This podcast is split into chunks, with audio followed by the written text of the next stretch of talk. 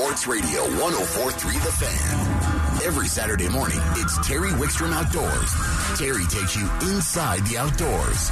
You know, hunting, fishing, camping. It's Terry Wickstrom Outdoors. Now, here's Terry. All right, we're back, and let's go right to the phones because we already wasted a couple of minutes of his time talking fly fishing, and I know he's at some kind of an ice fishing deal. I think there's like four people there or something. Good morning, Nate. Good morning, Terry. How are you? Hey, I'm doing great. We got a late start today. We had a little technical difficulty, so we lost the first half hour of the show. So I was a little frazzled, but as usual, Karen took care of everything. what would we do the women of our life? And I'll tell you, uh, Karen does not get uh, enough credit for all the stuff that she does, uh, keeping it all together for sure. Oh, if anybody has any question about who runs this show, it has nothing to do with me. By the way, it's her birthday today. Oh, happy birthday! I didn't know that. I need to. Uh, I need to get on the phone then. Yeah. See, I'm not going to say her age on the air. I'm not that stupid. But I think you just want to. You just want to live so you can have a glass of wine with her later. Oh, we'll have several. All right, Mr. Zelinsky, tell us what's going on.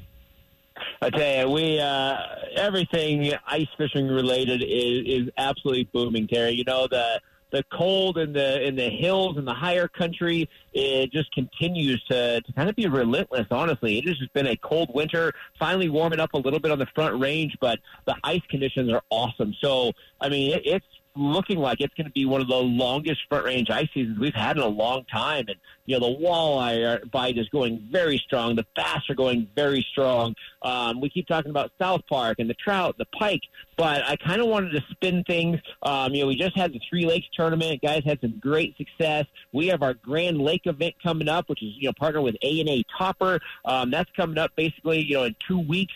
Um, so there's a lot of lake trout kind of on the brain for the Three Lakes tournament tournament, our event coming up uh, midwinter, this type of time of year where I start doing a lot of Laker stuff. Um, so we kind of want to spin it. We've been talking about Chatfield walleye so much. Wanted us to turn the tables. We're going to talk a little lake trout today. Well, one of my favorite fish through the ice, one of my favorite fish year round. You know, probably that along with pike give you the opportunity for a fish of a lifetime in Colorado. The big lake trout and the big pike we have here you can catch a fish that very possibly could be the biggest fish you ever catch in your life. And lake trout are prolific in this state. They're well managed, and we have some great populations. We we do, Terry. And I was actually talking to to all the guys at Clam. Did a podcast this week. We were talking about Lakers, and you know they were like, "Hey, we travel all across the country, you know, targeting big fish." And really, how lucky we are here. We have some of the biggest fish in the country, um, you know, and, and very easily accessible compared to some of the extents that people go through to catch big lake trout. Um, you know, the opportunity to park on shore and walk out to a spot and catch a giant lake trout versus guys that are in certain parts of the country or in Canada, you know, making 30, 40 mile treks on snowmobiles to get to a lake trout. Um, we are so lucky to have the, the fish that we do, the quality of fish we do, the number of lakes that we do with this big a fish. So so many opportunities for those big giants. And that's what we're going to talk about. And I, I think with the lake trout world, Terry, it is so split. You have people that just target them for fun, catching eater sized fish and great management fish that need to be harvested. Um, and it's a great fish to take somebody new out on simply for the fact that they don't get affected by as much. So when you're targeting those those smaller lakers, you know, call it a 20 inch fish and less, those fish are living in deeper water, you know, 60, 80 foot, 100 foot.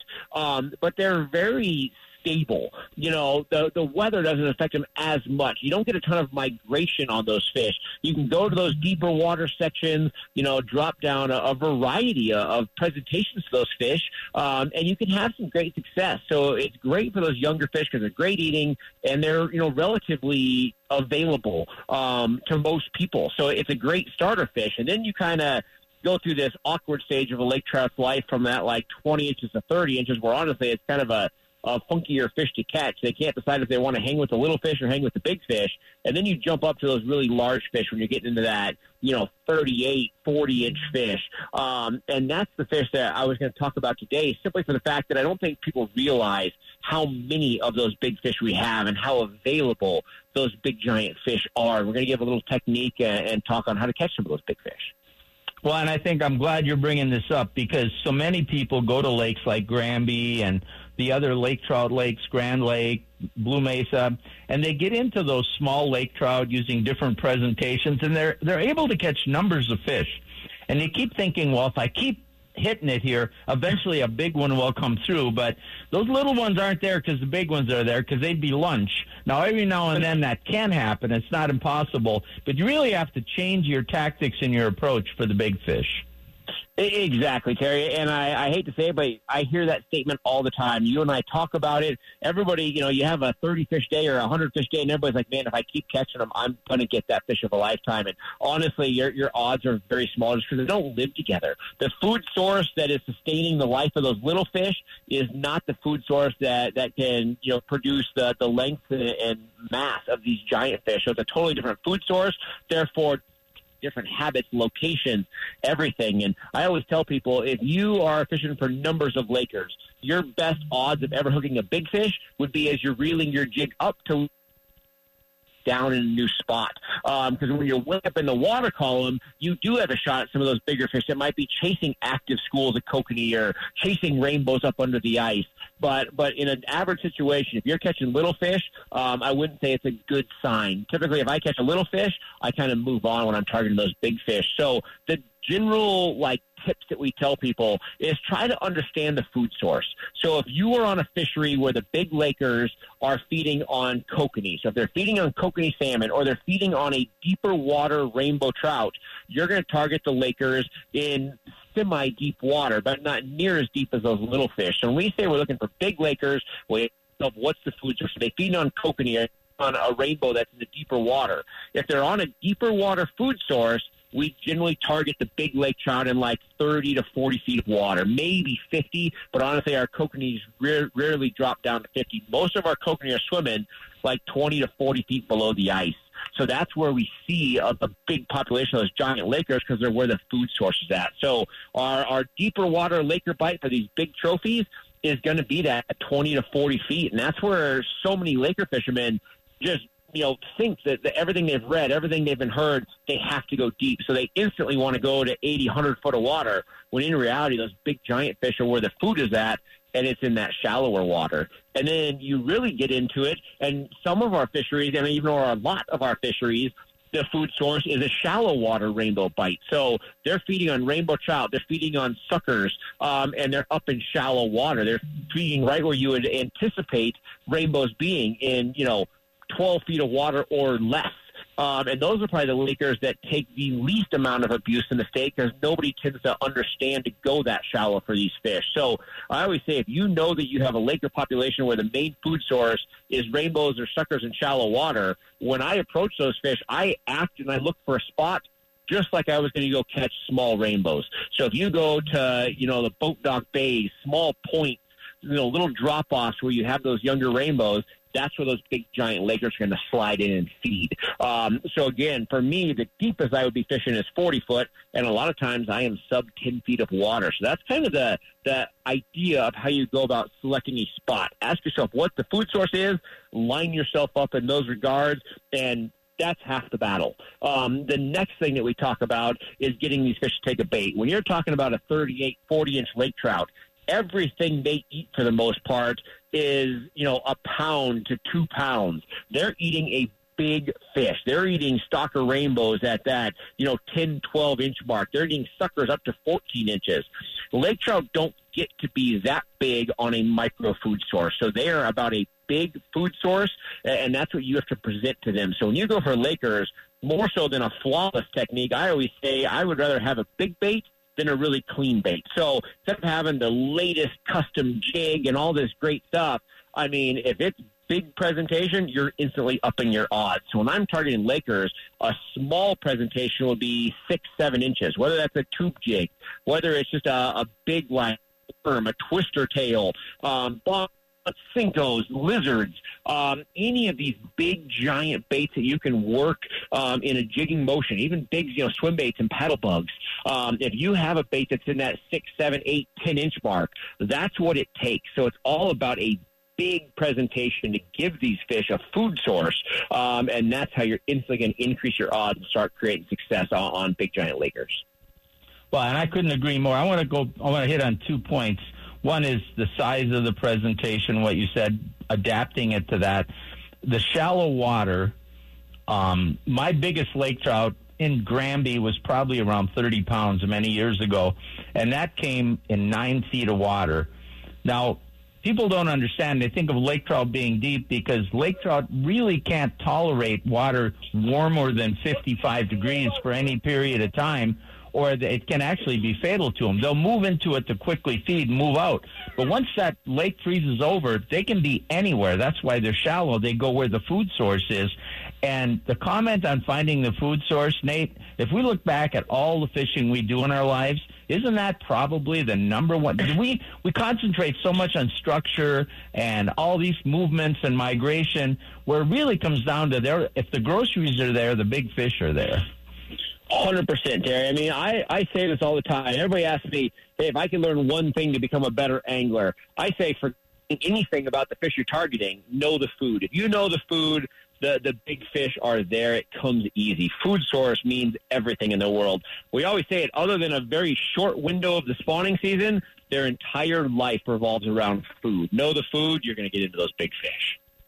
Yeah, I always used to say that the only two interests fish have are sex and eating, and and and they only get one date a year, so they spend a lot of time eating. so, Percent, uh, very true statement there. Yeah. So we're going to run out of time here pretty quick. Why don't you bring us up to speed now on what's going on today, and if it's you're having a good time, and what you got coming up? Absolutely. So we are here at the Antlers Inn Ice Addiction event at Steinaker Reservoir, uh, presented by Clam. So Steinaker Reservoir is in the town of Vernal. Vernal is just outside, basically, of like Dinosaur, Colorado. So if you go up to the northwest corner of the state, cross the border, go 35, 40 miles, you hit the town of Vernal, and we're on the beautiful Steinaker Reservoir. So it has rainbows, browns, bass, a lot of big bluegill and panfish. Um, really neat fishery. Uh, the fishery's been here for a while, but basically they started this lake fresh about six years ago, and they're doing an awesome job. So beautiful fish, big fish.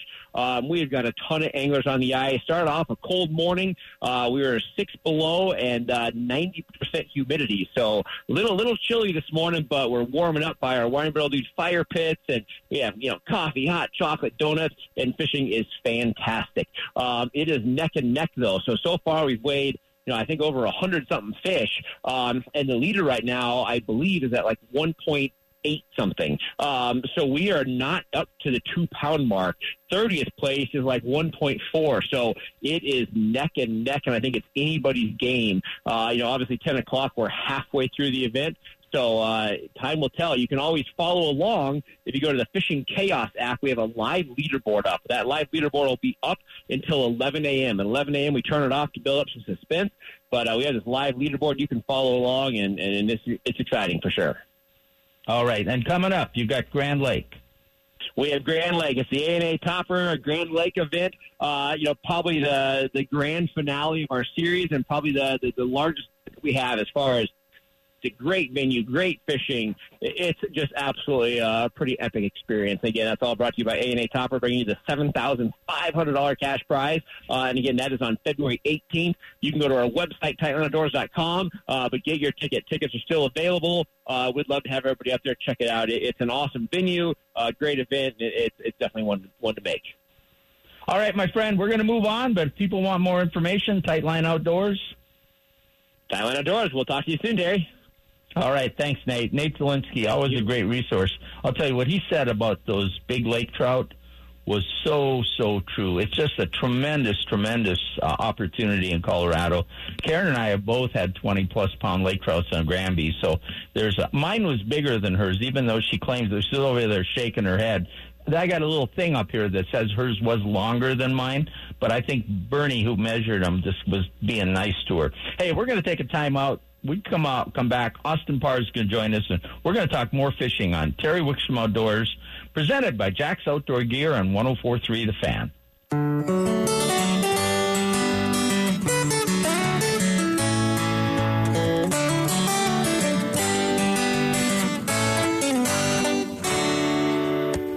When life got you down and the You're world's crashing listening to all Terry. Wickstrom Outdoors on 104.3 The Fan. Uh, count on me, another Wickstrom and Dover song. Uh, you know what? If you, if you like the music we used on some of these bumpers, Google us on, uh, just search Wickstrom and Dover either on streaming or on YouTube and listen to the music. Give us some feedback. We'd appreciate it. But now let's talk fishing. Let's go to the phones.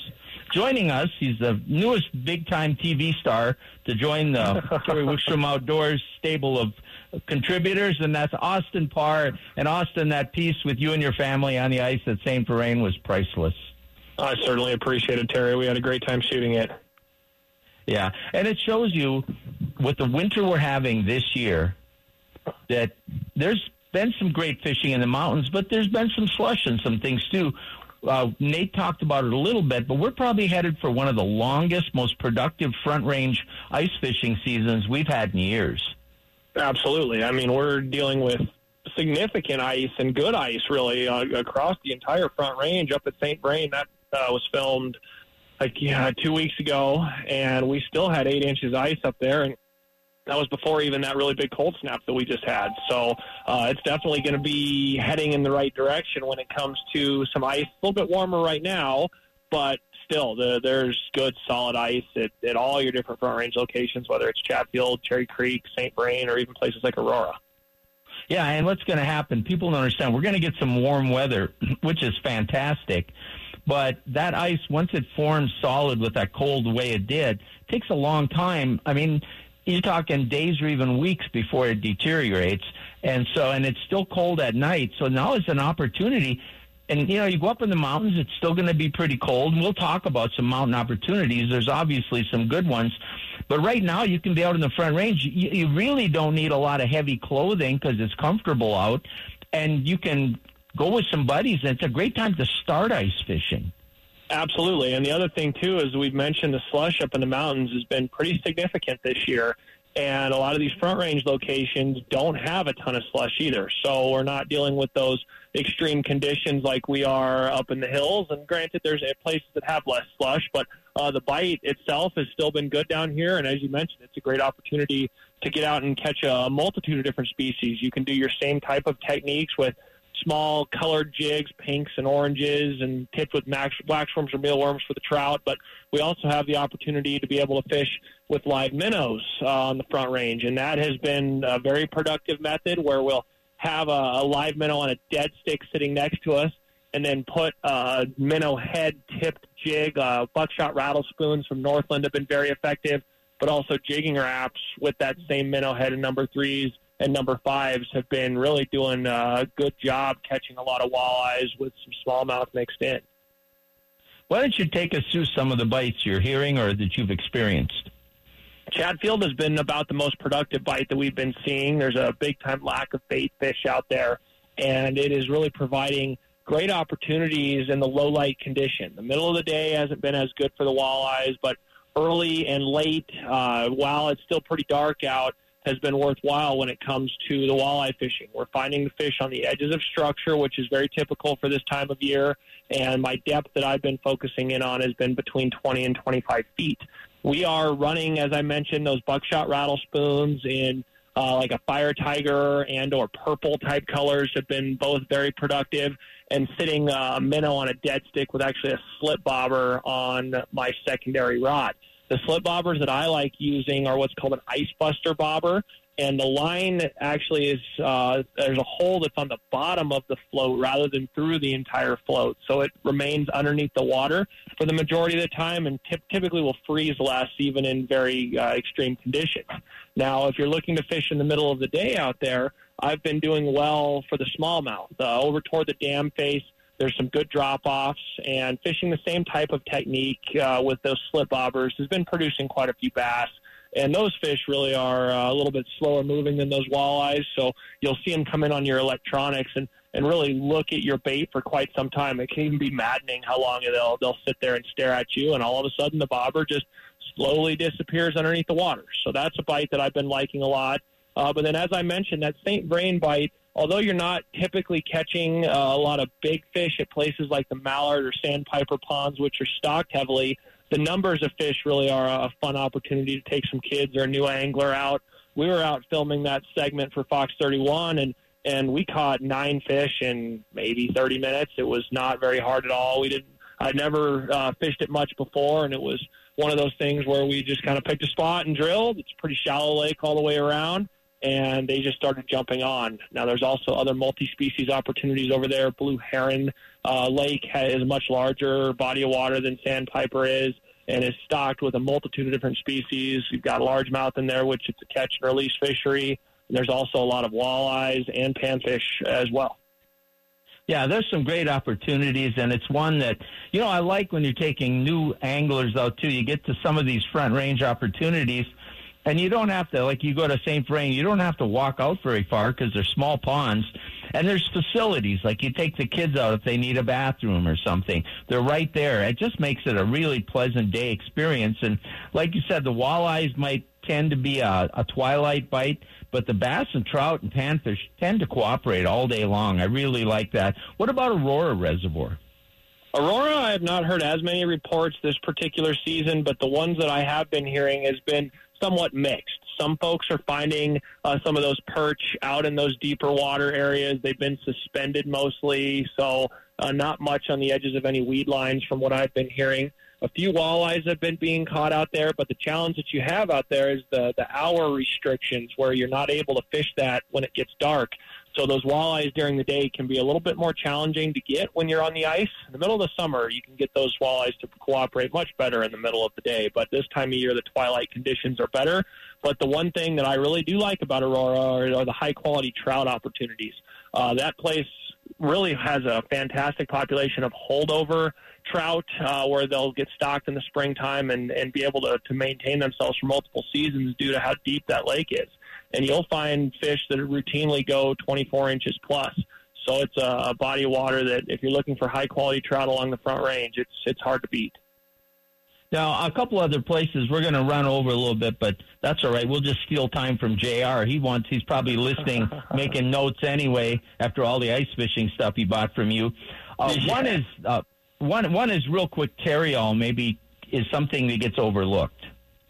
It is. It's very thick ice, somewhat challenging with a hand auger, but good, solid trout opportunities. Not huge ones, but a lot of good numbers along the flats uh, toward the inlet side but that same area produces some really nice pike and, and fishing tip ups with water dogs is really my favorite method to, to catch those big fish, but you can also get them on various dead bait options as well as sometimes more aggressively jigging things like a rattle bait.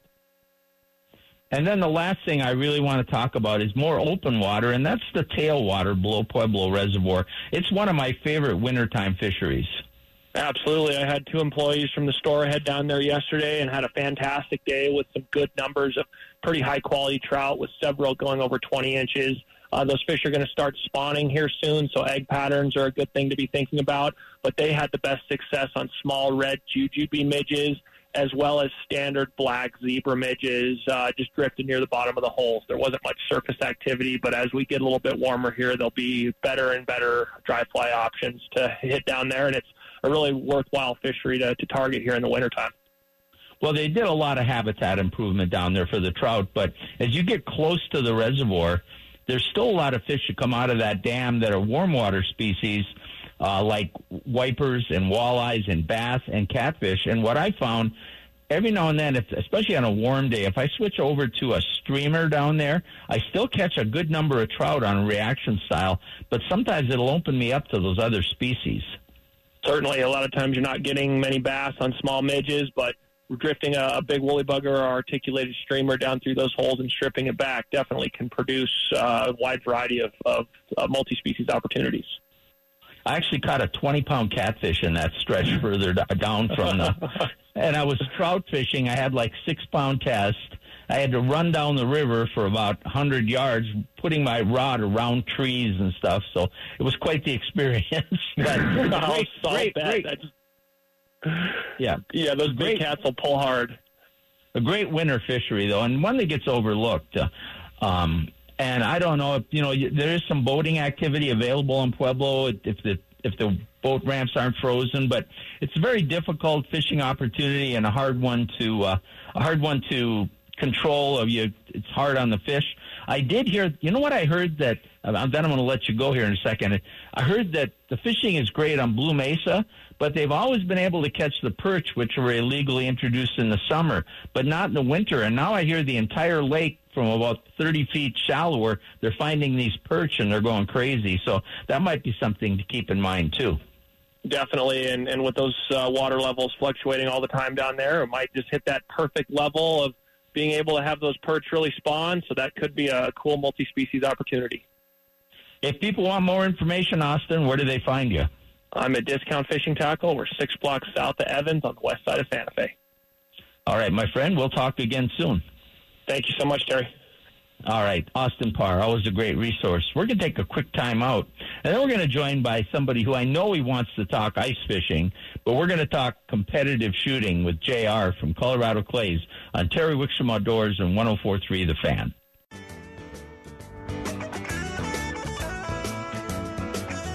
You're listening to Terry Wickstrom Outdoors on 1043 The Fan. Let's go right to the phones. Joining us from Colorado Clays is JR Pierce.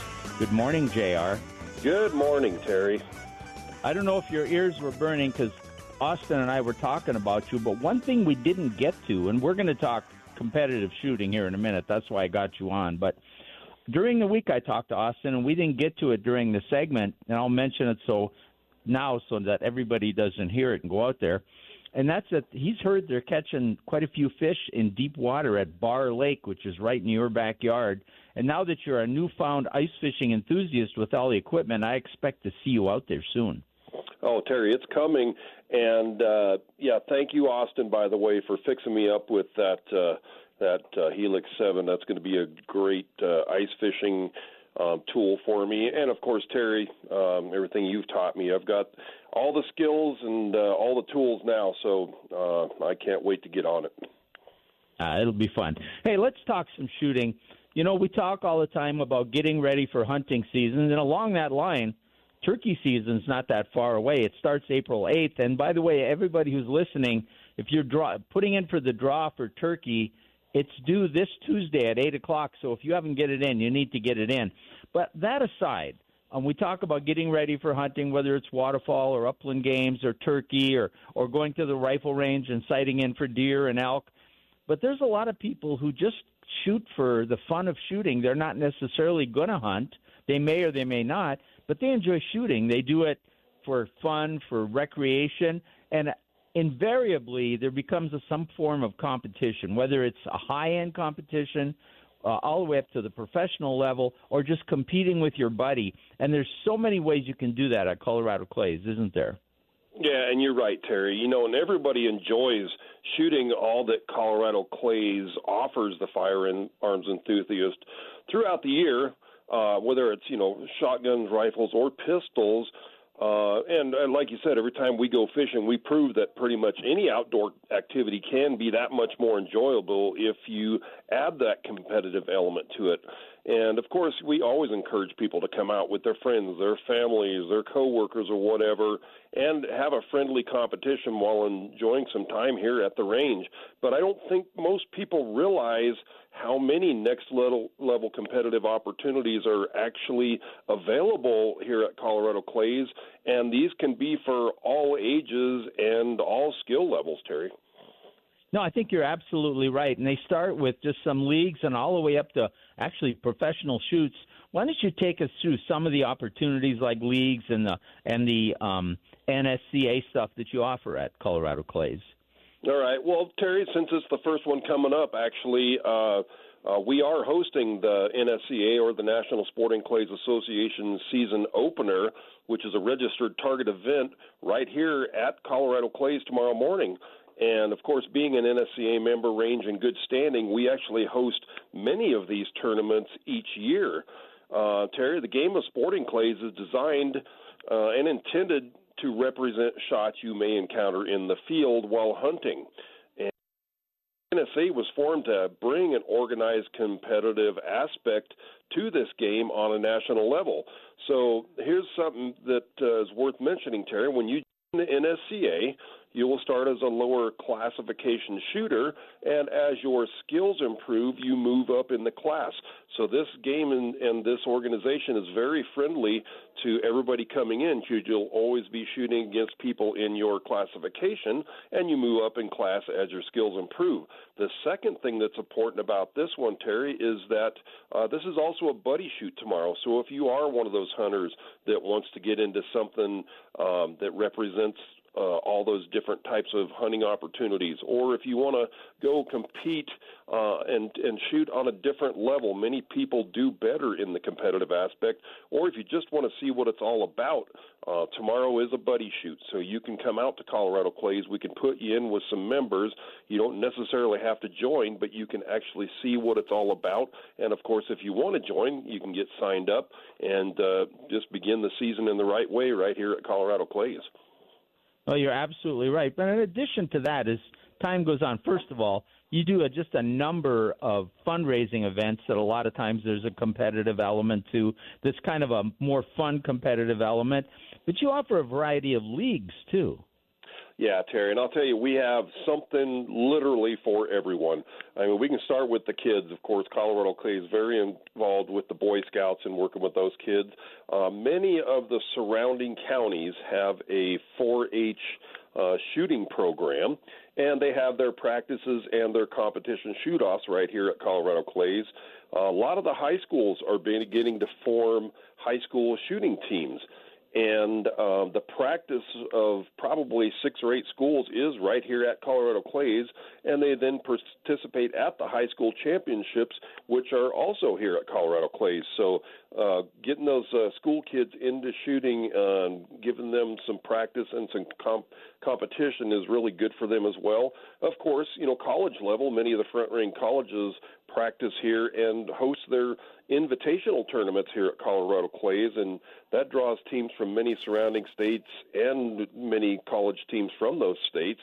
Uh, another thing, Terry, we love getting the ladies into shooting, and it is amazing how many of our outdoors women are joining and competing in our NSCA tournaments, our trap leagues, our sporty leagues, uh, and even the well armed woman group. I'll say uh, one of the most uh, enjoyable things I did last Halloween. I walked into the pistol range and the ladies were shooting pumpkins in our pistol range.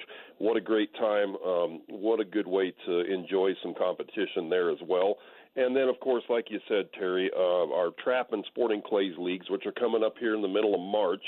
Uh, uh, best Wednesday night you'll spend anywhere. Uh, open to all people, um, built in a manner that all skill levels uh, can enjoy it and just a fun night out for anybody that wants to come out and have a midweek shoot.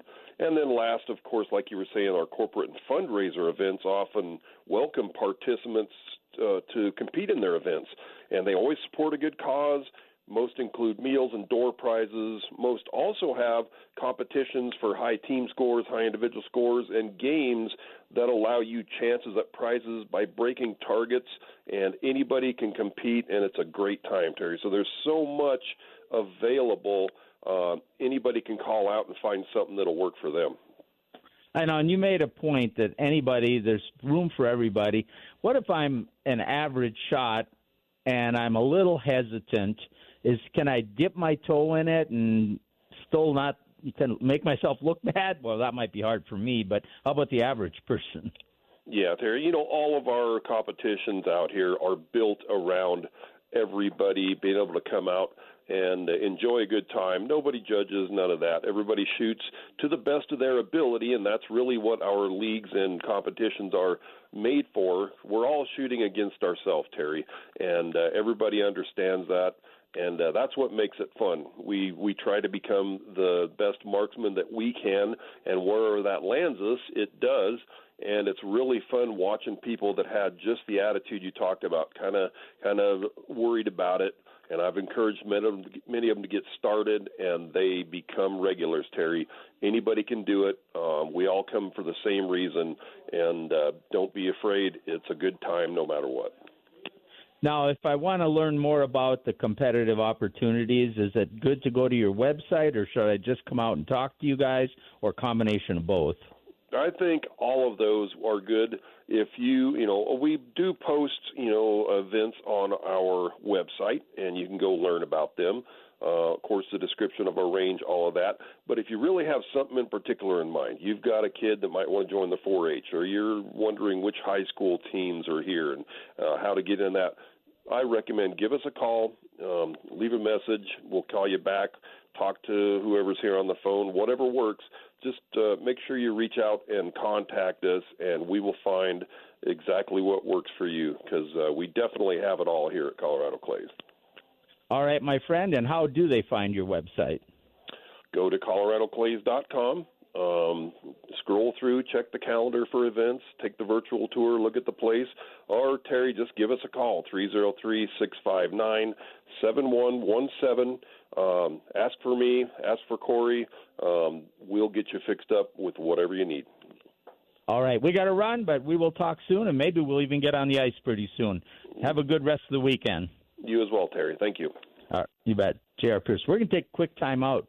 When we come back, we'll wrap things up, including some information on PFAS that people ask us about on Terry Wickstrom Outdoors on 103.43 The Fan.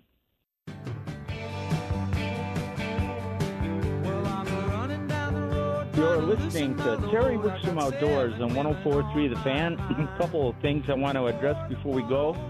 Uh, one is we had some questions about PFAS or forever chemicals, and are they affecting the fish in Colorado, and do you have to be afraid to eat them?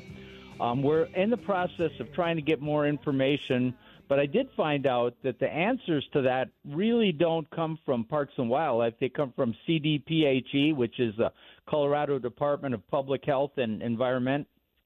And but that doesn't mean CPW is ignoring the issue and not involved. Um, so I'm going to read the, a, a, little statement here, and then we're going to follow up and get you more information. Uh, CPW aquatic biologists and regional wildlife managers will be working with CDPHE to sample waters and lakes and fish tissue for PFAS in up to eight lakes managed by CPW this summer.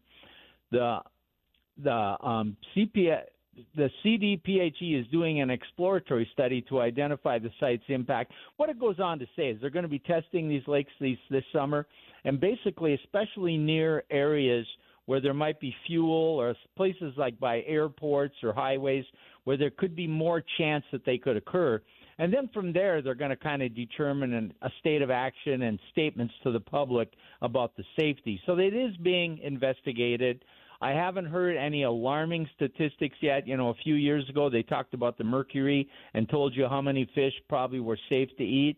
We're probably in that kind of a situation, but I can't tell you that based on any verified evidence. I will keep track of that, and I will let you know uh, as soon as we get more information.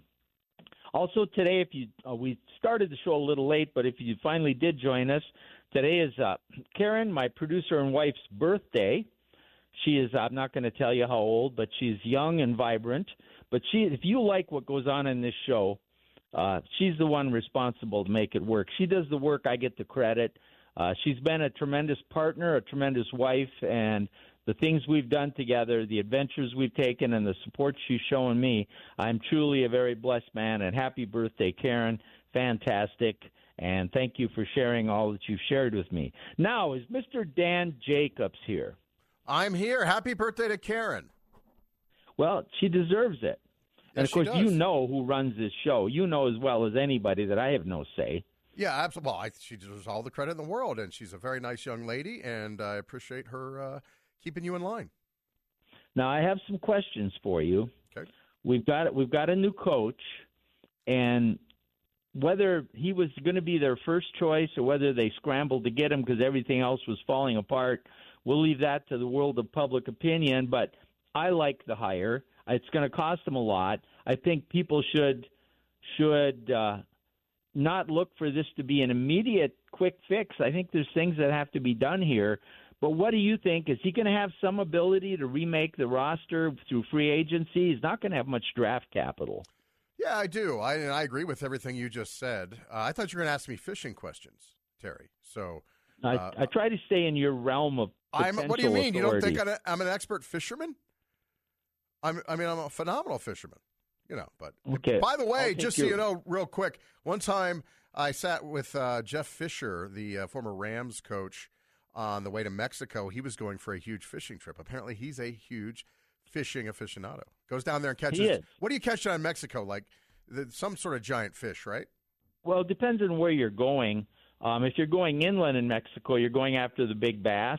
But knowing Jeff Fisher and the type of fishing he likes to do, he was probably going off the Baja um, for the some of the ocean fish out there. But he also likes to go down to Argentina and go for the big trout. I know that. Oh, very nice. So, uh, I was there for a uh, bachelor party, so uh, we we were you know doing some different activities. But yeah, I saw him on the way down there. Um, but yes, Terry, to wrap this up, yes, I agree with you 100. percent um, and yes, he will. He'll be in charge. George Paton has been relegated to the role of you know a glorified secretary, so to speak, as far as I can tell. So. Uh, Sean Payton will have a huge say and ability to help shape the roster. And you're right, it's probably going to be running off some malcontents and then replacing them through a free agency. And you got to be smart with uh, your draft picks as well. Yeah, you're going to have later round picks, but there's places to have like running back and a few other things. Well, I will let you go, and then I'll wrap this up so that you can uh, talk sports for a while. Thank you, Coach. All right. So we're going to wrap up Terry Wickstrom Outdoors. We're here usually from 9 to 11. Today we were 9:30 to, to 11, but usually 9 to 11 every Saturday. Uh, follow us on Facebook. Our Facebook page, we post podcasts. Karen puts up there whenever we add a new video to YouTube. Uh, and also go to our music sites on social media, Wickstrom and Dobrith, and follow those. But really, tune in every Saturday from 9 to 11. Uh, I want to thank Karen for all she's done, and happy birthday again. We'll let the Eagles take us to the top of the hour and Dan Jacobs Sports on 1043 The Fan.